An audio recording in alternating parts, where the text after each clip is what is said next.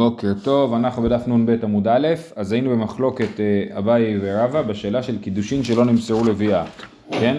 אמרנו קידושין שלא נמסרו אה, לביאה, אביי אמר הוו קידושין, רבא אמר לא הוו קידושין. מה זה קידושין שלא נמסרו לביאה? קידושין שמהרגע הראשון שלהם הביאה היא בלתי אפשרית מבחינה הלכתית. זאת אומרת שאדם אה, קידש אחת משתי אחיות והוא לא יודע את מי הוא קידש, אז כל אחת מהן אסורה לו כי שמא היא אחות אשתו. ולכן מהרגע הראשון בעצם הקידושין האלה לא היו ראויים לביאה, ולכן לפי רבא זה בכלל לא קידושין, והבאי אומר שבכל זאת זה כן קידושין, ולכן כיוון שהוא לא יודע ממי הוא, אה, למי הוא התקדש, הוא יצטרך לתת גט לשתי האנשים. למה מצב, רוצים דוגמה של שהביאה אסורה באותו לילה, למה לא, לא באותו לילה, היא, אסור, היא, היא אסורה לעולם, זה לא באותו לילה. זה קידושין שאסורים לעולם היא תהיה אסורה בביאה. יתברר מ... לא, לא. זה מצב שלא יתברר, הנה, וזה הדוגמה שניתן עכשיו, אנחנו בדף נ"ב עמוד א' בשורה הרביעית, תשמע, דתני תביאו מי, לזה חמישה בנים ולזה חמישה בנות, צריך להיות חמיש, חמש בנות, חמישה בנות, ואמר אחת מבנותיך מקודשת לאחד מבניי, כן? אז אה, אבא, שני אבות נפגשו, אה, אה, והוא מקדש את אחת מהבנות שלו לאחד מהבנים שלו, אז כל אחת מהבנות עכשיו צריכה גט מכל אחד מהבנים. אה, אה, צריכה חמישה גיטין, מת אחד מהם, אם אחד מהבנים מת, אז כל אחת ואחת צריכה ארבעה גיטין וחליצה. למה? כי כל אחת מהבנות אומרת, אולי אני מקודשת לאחד מחמשת הבנים האלה, אז היא צריכה גט מכל אחד ואחד, ואם אחד מהם מת, אז אולי היא הייתה מקודשת לו, אז היא צריכה חליצה מאחד מהאחים. אז, אה, אז זה דוגמה למצב שלעולם לא יתברר, כי הם בעצמם לא יודעים את מי הם קידשו כאילו, הם יודעים שהם קידשו איך זה קורה שלא יודעים? זה מקרה תיאורטי כמובן, אבל הוא אומר, אחת מבנותיך, בוא, בוא נשתדך, בוא, בוא נהיה מחותנים, זה כאילו מה שהם אמרו, בוא נהיה מחותנים, אז אחת מהבנות שלך תהיה מקודשת אחת מהבנים שלי. אה, אה, אבל אה, כמובן צריך להעמיד את זה, כפי שלמדנו לעיל, זה שהבנים עשו את אבא שלהם שליח, כי אבא לא יכול לקדש את הבן שלו, אלא אם כן הבן ביקש שהוא יהיה שליח, אז צריך להסביר שכל חמשת הבנים ביקשו מאבא שלהם, אבא תהיה שליח שלי לקדש, לקדש מישהי, ואז הוא הלך וקידש והוא לא החליט בדיוק מי. וכי תימא הכי נמי כשהוכרו ולא בסוף נתערבו, אז אתמול את כל, ה, את כל המצבים העמדנו במצב של הוכרו ולבסוף התערבו. אמרנו שכל הקושיות שהיה על רבא אז אמרנו שהוא אה, מדובר שבהתחלה ידעו מי החתן ומי הכלה ואחרי זה זה התבלבל, אחרי זה זה התערבב. אז זה אה, פה אי אפשר להסביר, להגיד את האוקימתא הזאת, למה? האחת מבנותיך לאחת מבניי קטני, כן? כתוב אחת מבנותיך לאחת מבניי, זה מלכתחילה היה מקרה של מצב לא מסוים, מצב לא ברור אה, של מי החתן ומי הכלה, ולכן אה, טיובתא דרבא טיובתא, והלכתא כבתי דאביי ביעל כגם, כן? אז ההלכה כאביי בשישה דברים. מה הם ששת הדברים? ייאוש שלא מדעת, נ"ב עמוד א'. אה, ייאוש שלו מדעת, עת זומם למפרע הוא נפסל, אה, למד זה אה, לחי העומד מאליו בהלכות שבת, קוף זה המקרה שלנו, קידושין שלא נמסרו לביאה, ג' זה גילוי דעת בגט, למדנו את זה במסכת גיטין, שאדם מגלה דעתו שלא נוח לו בגט, ומ' זה מומר, לתאבו, מומר אוכל נבלות לתיאבון, האם הוא פסול לעדות או לא. לגבי הלמד, דרך אגב, יש הרבה מחלוקות, כן? יש פה שלוש שיטות מה זה הלמד. הלמד, לפי רש"י, זה לחי העומד מאליו, לפי רבנו תם זה אה, דין שקשור לטהרת אה, טומאה של יולדת, אה, בלמד זה לידה, אה, ויש עוד שיטה גם כן. בקיצור, אז זה העניין הזה. זהו, מעשה בחמש נשים. אמרנו במשנה בדף נ עמוד ב', מעשה בחמש נשים, ובהן שתי אחיות, וליקט אדם אחד כלכלה של תאנים ושלהן הייתה ושל שביעית הייתה. ואמר הרי כולכם מקודשות לי בכלכלה זו, וקיבלה אחת מהן על ידי כולן, אמרו חכמים הן החיות מקודשות. אז מה הסיפור עם הכלכלה של תאנים של שלהן הייתה ושל שביעית הייתה? זה תרתי דה סאטר, אם זה שלהן זה לא של שביעית, אם זה של שביעית זה לא שלהן, כן? אלא מה הכוונה? שזה היה התאנים שלהם, אבל זה היה שנת שמיטה ולכן היה לו רשות לקחת אותם, כן? זה הנקודה. כן? אז שלהן הייתה ושל שביעית הייתה. אמר רב, שמע מינה ממתניתין ארבע, ונקי תרב בידי תלת. זאת אומרת, אומר רב, אני יכול ללמוד מהדבר הזה ארבעה דברים, אבל בפועל הוא, הוא פירט רק שלושה. מה הם שלושת הדברים? שמע מינה המקדש בפירות שביעית מקודשת, כן, אם אני לוקח פירות שביעית ומקדש איתם, אז האישה מקודשת, כי הייתי יכול לחשוב שהפירות שביעית הם, הם, הם, הם הפקר והם לא שייכים לי, אבל הנקודה היא שאחרי שלקחתי אותם הם כן שייכים לי, כן, הם הפקר בשדה, אני קוטף את התאנים של השביעית, ועכשיו הם התאנים שלי, ולכן המקדש בפירות שביעית מקודשת, זה הדבר הראשון. שמע מינה המקידשה בגזל אינה מקודשת, אפילו בגזל דידה, כן, הוא, אה, למה, איך לומדים את זה מהמשנה? שאם הוא מקדש בגזל זה לא מקודשת, ממאי, מדקתני, שלהם הייתה ושל שביעית הייתה. תמה דשביעית דהפקרו, הדשאר שני שבוע, לא. זאת אומרת, אם הוא היה לוקח את התאנים שלהם וזה לא היה שנת שמיטה, הוא היה בא לעץ תאנים שלהם, לוקח סל מלא תאנים ומקדש אותם בסל הזה, הם לא היו מקודשות, למה? כי הוא גזל אותם, והוא מקדש אותם בגזל. אז אז לכן, הן מקודשות בגלל שזה היה שנת שמיטה. אז, הוא, אז לכן זה לא היה גזל, וכשהוא כתב את הפירות הוא קנה אותם והם הפכו להיות שלו, ואז הוא יכל לקדש איתם. אז שמע מן הדבר השני זה שמקדש בגזל אינה מקודשת, אפילו בגזל דידה, אפילו אם הוא גוזל אותה, כי היה מקום לומר, אם אני גוזל מישהו אחר ומקדש, אז ברור שהיא לא מקודשת, כי זה לא שלי, זה לא שלה, זה של הנגזל. אבל אם אני גוזל אותה, ואז אני נגיד גונב לה שקל, ואז אני אומר, תקדשי לי בשקל הזה, והיא מסכימה, אז הייתי חושב, טוב, אז היא מחלה לי, אז זה הפך להיות שלי, ועכשיו אני קידשתי אותה בזה. אז מכאן אנחנו רואים שאפילו בגזל דידה היא לא מקודשת, מהסיפור הזה על התאנים, שרק בגלל שזה היה שנת שביעית היא הייתה מקודשת, ואם זה לא היה שנת שביעית היא לא הייתה מקודשת. למדנו שגזל זה דרך אחד לרכוש משהו. נכון, אתה צודק שבעיקרון אה, כשאדם גוזל משהו אז הוא כאילו קונה אותו, אבל זה תלוי, זה תלוי בשאלה של הייאוש. אם הבעלים מתייאש, אז באמת הגזלן לכאורה קנה את הדבר, אבל אם הבעלים לא התייאש אז עדיין אה, הגזלן לא קנה. נגיד שהוא לא התייאש, מישהו גנל, גזל את השור שלי, כן. והשור פוגע במישהו. אז מי יהיה חייב? הגוזל. אה, לא ברור לי.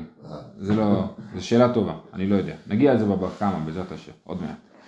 אה, אה, אה, אוקיי, אומרת הגמרא, זה השמע מינה השני, והשמע מינה השלישי, שמע מינה אישה נעשית שליח לחברתה אפילו במקום שנעשית לה צרה. זאת אומרת, היה שם אישה אחת שקיבלה את הקידושין בשם חמשת אנשים, כן?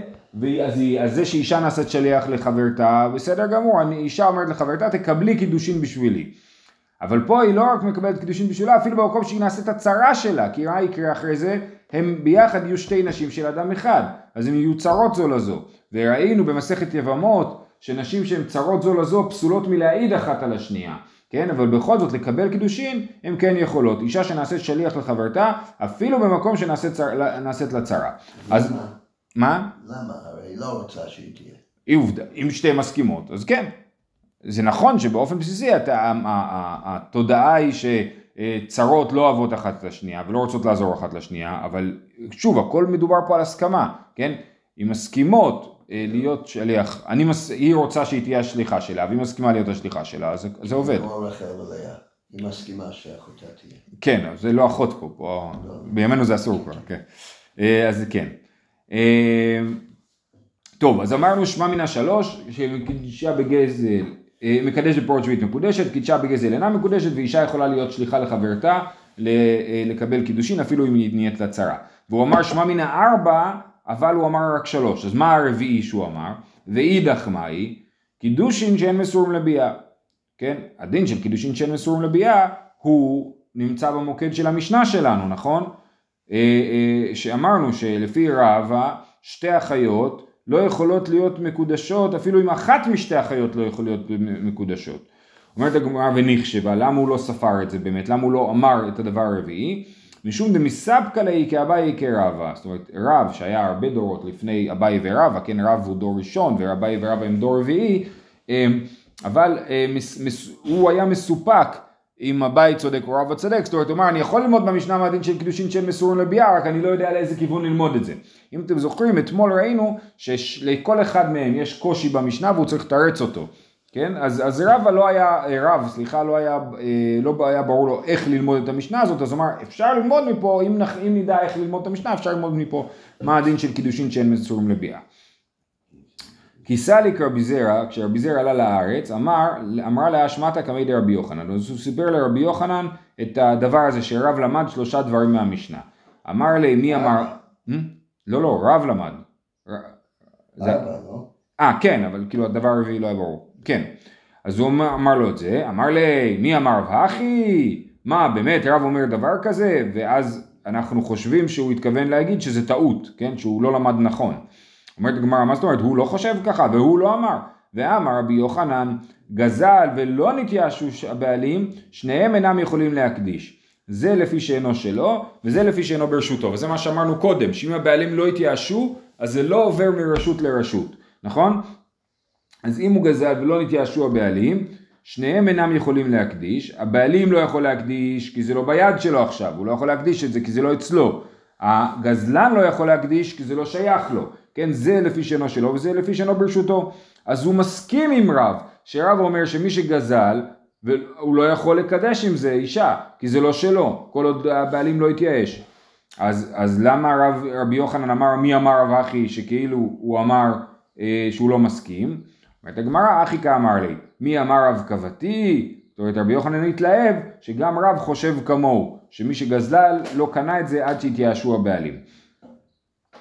אה, מי טבעי, קידשה בגזל ובחמאס ובגניבה, או שחטף סלע מידה וקידשה מקודשת.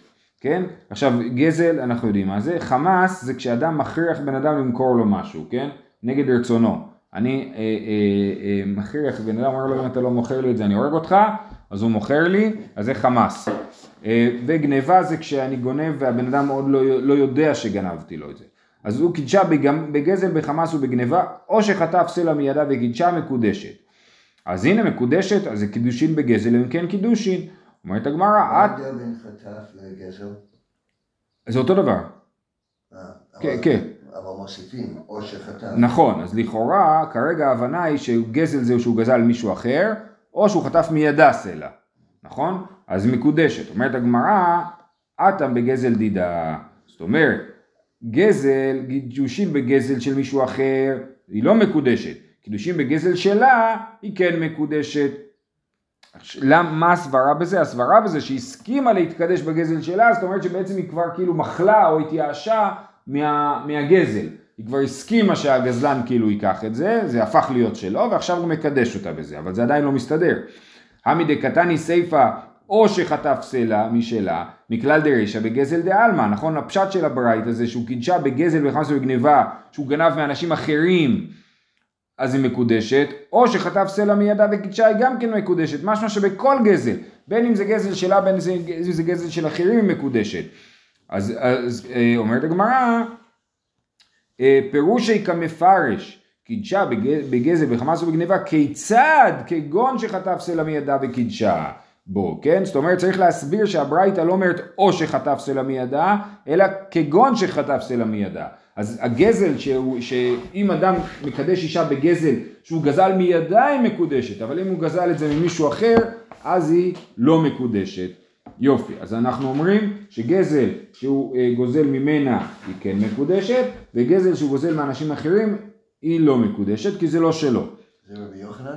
זה, זה לכאורה קושייה גם על רב וגם על רבי יוחנן, ולכאורה שניהם יסכימו לזה. אומרת הגמרא, רגע, אבל מה הקטע? הרי רב, מאיפה הוא למד שגידשה בגזל לא מקודשת? מהמשנה. המשנה מדברת על מקרה שאדם לקח תאנים ששייכות לנשים האלה, ומהם הוא גזל. ועל זה כתוב שהיא לא מקודשת, אם זה קרה בשאר שני השבוע ולא בשנת שמיטה. אה, אז זה לא תירוץ טוב. שהן לא מוכרות. כן, והמתניתין דגזל דידה דקאמרה ואינה מקודשת, כן, אז היא לא מקודשת אם הוא גזל אותה. אה, אז התירוץ הזה לא טוב. אומרת הגמרא לא קשיא, הדשדיך הדלא שדיך.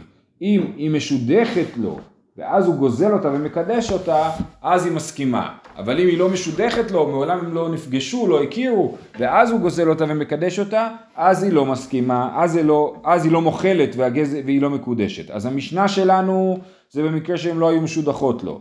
וזה היה התאנים שלהם, אבל בגלל שזה היה שנת שמיטה, זה לא היה שלהם, והם כן היו מקודשות לו. ובמש... ובברייתא, שכתוב שמקדש בגזל כן מקודשת, זה במקרה שהיא משודכת לו. ובאופן כללי, אם אדם גזל ומקדש בגזל הזה, זה לא שלו, ולכן אה, זה לא קידושין. עכשיו יש לנו כמה מסיפורים. ההיא איתתא דאבה קמשיה קרא במשיחלה דמאיה, היא שטפה את הרגליים בתוך אה, ספל של מים, עתה הוא גברא, חטף זוזי מחברי ושדה לה. הוא, גנ... הוא כן, גנב וחטף זוזים מחבר שלו וזרק ל... ל... לאישה, אמר לה מקדשת לי, כן? עתה הוא גברא לקמי דרבה. אה, אז אותו אה, אדם, כנראה המקדש, שאל את רבא האם היא באמת מקודשת או לא, אמר לית דחש להדה רבי שמעון דאמר סתם גזלה ייאוש בעלים. אז רבי שמעון חושב שסתם גזלה ייאוש בעלים. זאת אומרת ברגע שגזלתי מיד הבעלים מתייאשים. אומרים הוא כזה חזק, הוא כזה בריון, הוא גזל אותי, אין לי סיכוי להוציא ממנו את הכסף, כן? אז רבי שמעון אומר סתם גזלה ייאוש בעלים. אומר רבא, אף אחד לא חושש לדבר הזה, אנחנו לא מסכימים עם הרעיון שסתם גזלה ייאוש בעלים, אלא סתם גזלה היא לא ייאוש בעלים, ולכן כל עוד אני לא יודע בוודאות שהבעלים יתייאשו, הכסף עדיין לא שייך לגזלן ולכן האישה הזאת לא מקודשת. זה מקרה ראשון. מקרה שני, ההוא אריסה, אריס, אריס עובד אצל בעל השדה ובסוף, ה... אחרי הקטיף כאילו הם מודדים את היבול ומתחלקים אה, באחוזים, בדרך כלל האריס לוקח רבע או שליש. אה, אז האריס קידש אישה במוזה דשמחי. אה, מלוא היד בצלים, כן? הוא כתב כמה בצלים מהגינה, עכשיו זה לא הבצלים שלו, זה הבצלים של בעל הבית, נכון? בסוף הש... שלו רק בסוף? אז זהו, הוא יתחלק עם זה עם בעל הבית בסופו של דבר. אז עתה לקמי דרבה אמר לי, מה נחה לך? מי מחה לך על זה? זה לא שלך, ולכן היא לא מקודשת. ואני מילי במוזה, אבל קישה, מצי אמר לי, אנא שק לי קישה, שקיל את קישה. קישה כי קישה. זאת אומרת, אה, אה, כל זה בבצלים, שבסופו של דבר הם ימדדו את הבצלים ויחלקו אותם. אבל בקישה, קישה זה אגודת ירק, כן? הוא, אה, כמו שאתם קונים בסופר, אה, בשוק, אה, צרור פטרוזיליה כזה, כן? אז, אז זה צרור יש לו גודל קבוע, וכשאם מה שהוא מגדל לא היה בצל, אלא בצל ירוק, כן? או, או, או כוסברה, אז הוא היה אומר לו, תשמע, אני במהלך השנה, במהלך הגידול, כתבתי אגודת ירק והשתמשתי בה, אז תמחוק לי אחד כאילו מהרשימה. וכנראה שעל הדבר הזה הם אוכלים. יכול להיות שיש פה עוד סברה, רש"י לא אומר את זה, אבל אולי יש פה עוד סברה שהעלים האלה שאוכלים אותם טריים בדרך כלל, אז לא קוטפים בבת אחת את כל השדה כאילו ואז מחלקים, אלא קוטפים, קוטפים ומחלקים כל הזמן כאילו, כן? ככה, ככה עובדים עם הדבר הזה. אז יכול להיות שזה גם כן חלק מההיגיון הזה, שבעל הבית יודע שהאריס כותף והוא סומך עליו ויש ביניהם אמון שהוא ידווח לו כמה הוא לקח. אז לכן, אם הוא מגדל בצלים או פירות אחרים, אז אה, בעל הבית לא מוחל על זה. אבל באגודות ירק, אז הוא כן מוחל על זה, כי כמו שאמרנו, קישה כקישה. זאת אומרת, אגודות ירק יש להם גודל קבוע, והבעל הבית כבר מוכן לחלוקה מראש, כאילו, שזה שהם יתחלקו בהמשך. עוד מקרה אחד, ההוא סרסי דקדיש בפרומה דשיחרא, או יש פה עוד גרסה, אה, אה, לא, פרומה דשיחרא, אה, אה, רק כן, רש"י גורס פרזומה דשיחרא, או פרוזמה דשיחרא, אז סרסי, רש"י מסביר, זה מי שהוא מכין שחר, כן? הוא מכין את הבירה. אה, והוא קידש אישה בפרזומה דשיחרא, אומר, הכוונה היא ל... אה, אה, לשמרים, ככה הרשנת הזה מסביר, זה שמרים של הבירה, בלי הבירה, רק השמרים. את אמר דשיחרא אשכחי, אמר לי, אמר לו תיטיב מאי חריפה, כן? הוא רואה שהוא מביא לאישה את השמרים של הבירה, אומר לו חבל, למה תביא לה את השמרים? תביא לה מאי חריפה, תביא לה את, ה, את הטוב יותר, כן? אה, אה, רש"י מסביר שהוא אומר לו, אתה לקחת את השמרים הכי משומשים שיש, תיקח שמרים יותר טובים. בכל אופן, אז, אז אה, בא לקמי די רבא, ושוב השאלה אם הוא גזלן או לא, אמר לא אמרו קלח אצל יפות אלא לעניין תרומה בלבד. זאת אומרת לכאורה פה שהבעל הבית הגיע ואמר לו תיתן לה יותר יפה אז משמע שהוא לגמרי מוחה לדבר הזה, הוא מסכים שהוא נתן לה את השמרים ויותר מזה הוא רוצה לפנק אותה יותר ולהביא שמרים יותר טובים. אז לכאורה זה מוכיח שהאישה הזאת בוודאי מקודשת. אז רב אומר לא, הרעיון שקלח אצל יפות נאמר רק לגבי תרומה. קלח אצל יפות זה שבעל הבית אומר ל, ל, לבן אדם שהפריש תרומות ומעשרות אצלו בשדה, זה למה לא הפרשת תרומות ומעשרות יותר יפות, ובזה אנחנו כן רואים הסכמה, אוקיי? אז הוא אומר, הרעיון הזה, שרואים בזה הסכמה, זה נאמר רק לגבי תרומה. דתניא, כיצד אמרו תורם שלא מדעת תרומתו תרומה, כן, בעיקרון, למדנו בתחילת הפרק, שאחד המקורות לזה שאדם יכול להיות שליח, זה מדין של תרומה, כן? אז אני שולח שליח להפריש תרומות ומעשרות. אם לא שלחתי שליח, אז הוא... אה, אז זה לא עובד. אז, אז כיצד אמרו תורם שלא מדעת תרומתו תרומה? איך יכול להיות שאדם שתורם שלא מדעת, בכל זאת תרומתו תראה תרומה? הרי שירד לתוך שדה חברו, וליקט, ותרם שלא ברשות, אני אה, הולך לשדה חברי, אוסף את כל הפירות, מפריש תרומות ומעשרות ואומר לו הנה קח זה הפירות שלך תאכל אותם. אז איך אני יכול, איך יודעים אם זה עובד או לא? אם חושש משום גזל אין תרומתו תרומה, ואם לאו תרומתו תרומה, אם התורם אומר לעצמו כל הזמן אולי הוא יאשים אותי בגזל, אולי הוא יגיד שזה לא בסדר, אז בעצם מה שהוא עשה זה לא בסדר. אבל אם הוא בטוח שהבן אדם יגיד, ישמח במה שהוא עשה ויגיד לו מצוין מה שעשית, אז תרומתו תרומה. ומניין היה יודע אם חושש משום גזל, אם לאו, איך אפשר להחליט כאילו אם חושש משום גזל, אם לאו, אז לדוגמה, הרי שבא בעל הבית ומצאו ואמר לו קלח אצל יפות, אז בעל הבית רואה אותי בדיוק מפריש תרומות ומעשרות, כן? אומר לו, אה, למה אתה לוקח את הפירות האלה? קח פירות יותר יפים. עכשיו זה תלוי. אם נמצאו יפות מהם, תרומתו תרומה, ואם לאו אין תרומתו תרומה. אם נמצאו באמת פירות יותר יפים, אז אנחנו מבינים שהוא התכוון ברצינות. אה, אה, תיקח פירות יותר יפים, זאת אומרת אני שמח בתרומות שהפרשת והייתי אפילו נותן יותר טוב מזה.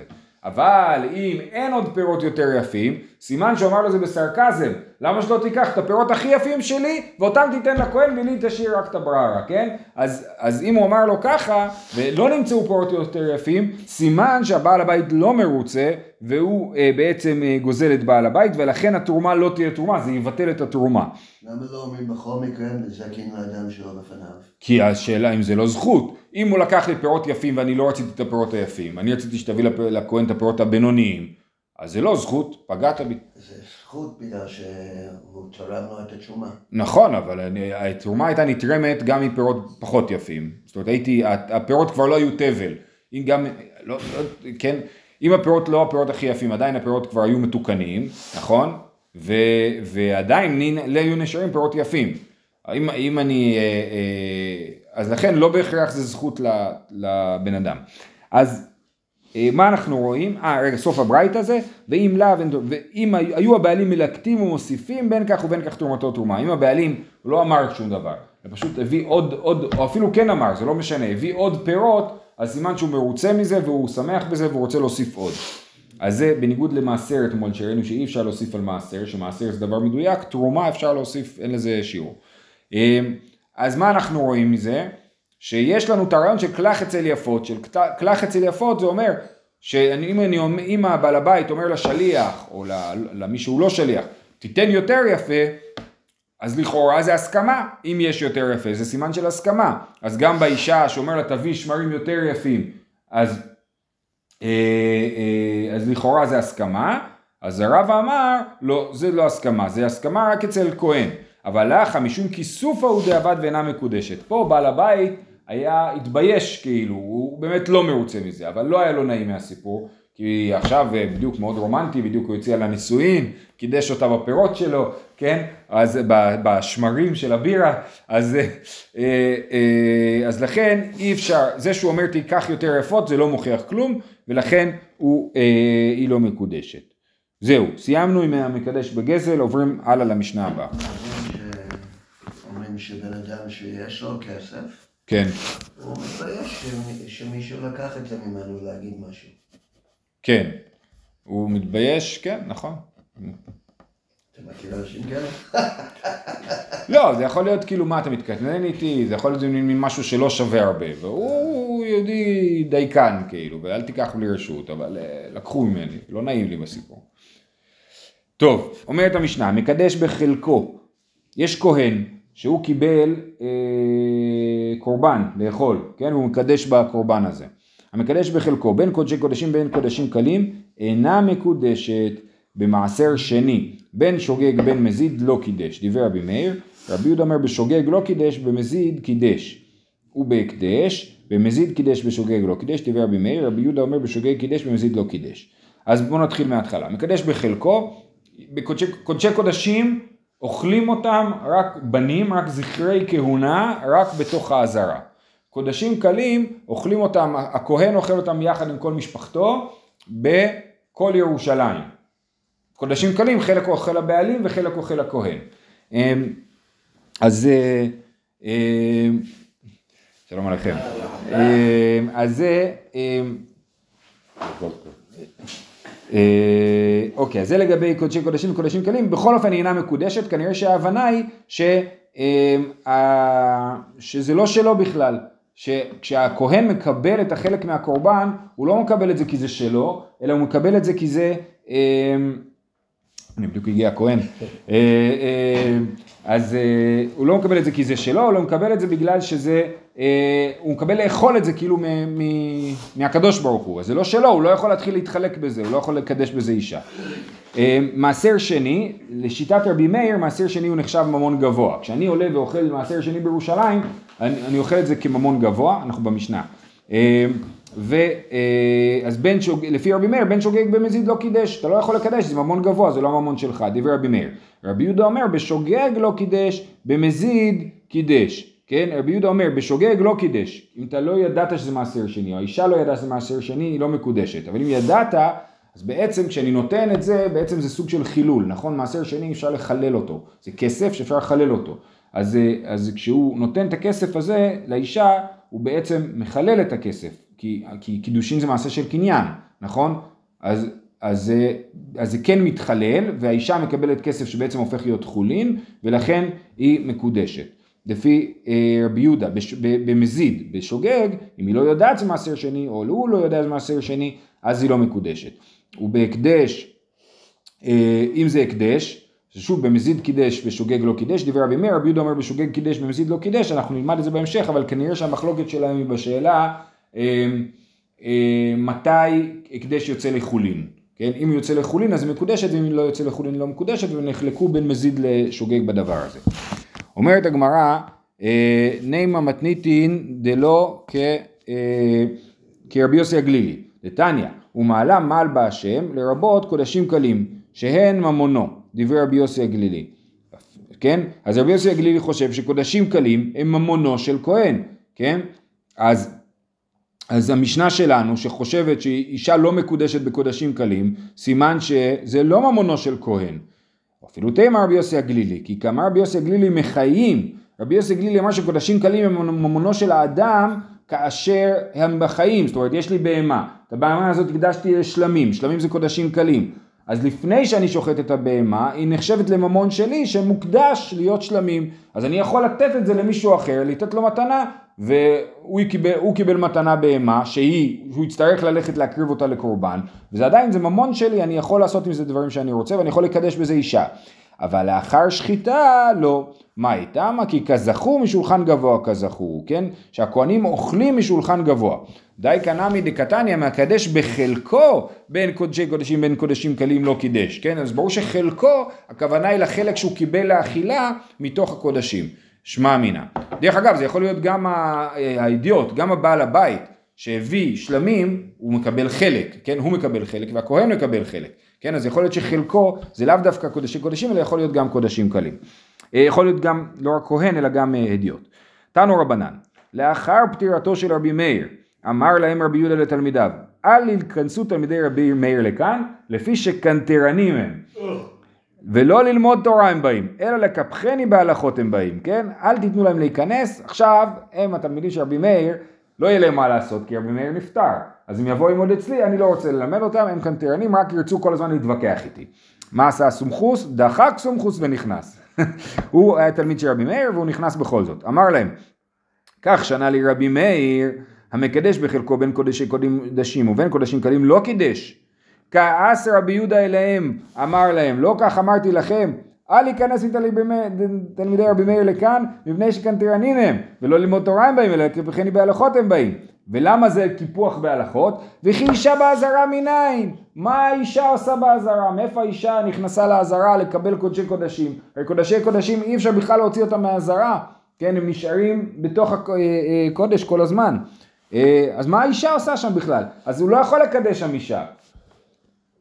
אז המציאות, זה לא מציאותי הסיפור הזה. אמר רבי יוסי, אז רבי יוסי הוא כאילו בן דורם של רבי מאיר ורבי יהודה. יאמרו מאיר שכב, יהודה כעס, יוסי שתק, דברי תורה מה תעליה, מה נעשה? אף אחד לא ילמד תורה? אז אני אלמד תורה, רבי מאיר ורבי יהודה הם היו, אה, לא יודע מה, בעלי מחלוקת, הם קשה להם להסתדר אחד עם השני, אז אני לפחות אלמד. וכי, אז ויש לו תירוץ לעניין הזה של איך אישה נכנסה לעזרה, וכי אין אדם עשוי לקבל קידושין לביתו בעזרה, האישה לא צריכה להיות שם, מדובר על האבא שקיבל קידושין לביתו בעזרה, זה אופצ, אופציה אחת. ואין אישה עשויה לשלוח לשליח לקבל קידושיה באזהרה, כן, יש לה שליח, השליח קיבל קידושין באזהרה, זה גם יכול להיות. וחוץ מזה, ועוד דחקה ונכנסה מאי, ואם האישה דחקה ונכנסה, היא לא הייתה אמורה להיכנס, ונכנסה לעזרת גברים, אז היא שם, ועכשיו הוא קודש אותה באזהרה, אז זה עדיין, זה קרה, אז צריכים לדעת מה הדין בדבר הזה. זה לא כמו קידושין של איסור, שלא בטוח אם זה חל? לא, זה לא, אין פה איסור, הממון אין בו איסור, זה רק האישה לא הייתה צריכה להיות במקום שהיא, היא לא הייתה צריכה להיות שם, אבל היא הייתה שם. מצווה דרך עבירה, לא? לא, זה, אני לא חושב שזה עבירה, אה, אני חושב שזה פשוט אה, הפרדה, כאילו. טניה, אה, אז מאי? תניא רבי יהודה אומר מקודשת, רבי יוסי אומר אינה מקודשת. אז מה המסקנה לגבי קודשי קדשים וקודשים קלים? אז המשנה שלנו היא כרבי מאיר, שאמר שאינה מקודשת, אבל רבי יהודה באמת חשב שכן מקודשת, ורבי יוסי הסכים עם רבי מאיר. אמר רבי יוחנן שניהם מקרא אחד דרשו, וזה יהיה לך אה, אה, מקודש הקודשים מן האש, רבי יהודה סבר לך לכל צורכך, ורבי יוסי סבר כאש. מה אש לאכילה, אף הוא נמי לאכילה. אמר רבי יוחנן, כן, הוא אומר שזה כמו אש, אז זה רק לאכילה, והוא אומר שזה לך ולכל צורכך. ואמר רבי יוחנן, נמנו וגמרו, המקדש בחלקו בין קודשי קודשים ובין קודשי קודשים קלים לא קידש, ורב אמר עדיין עם מחלוקת. אנחנו נעצור פה, שיהיה לכולם מועדים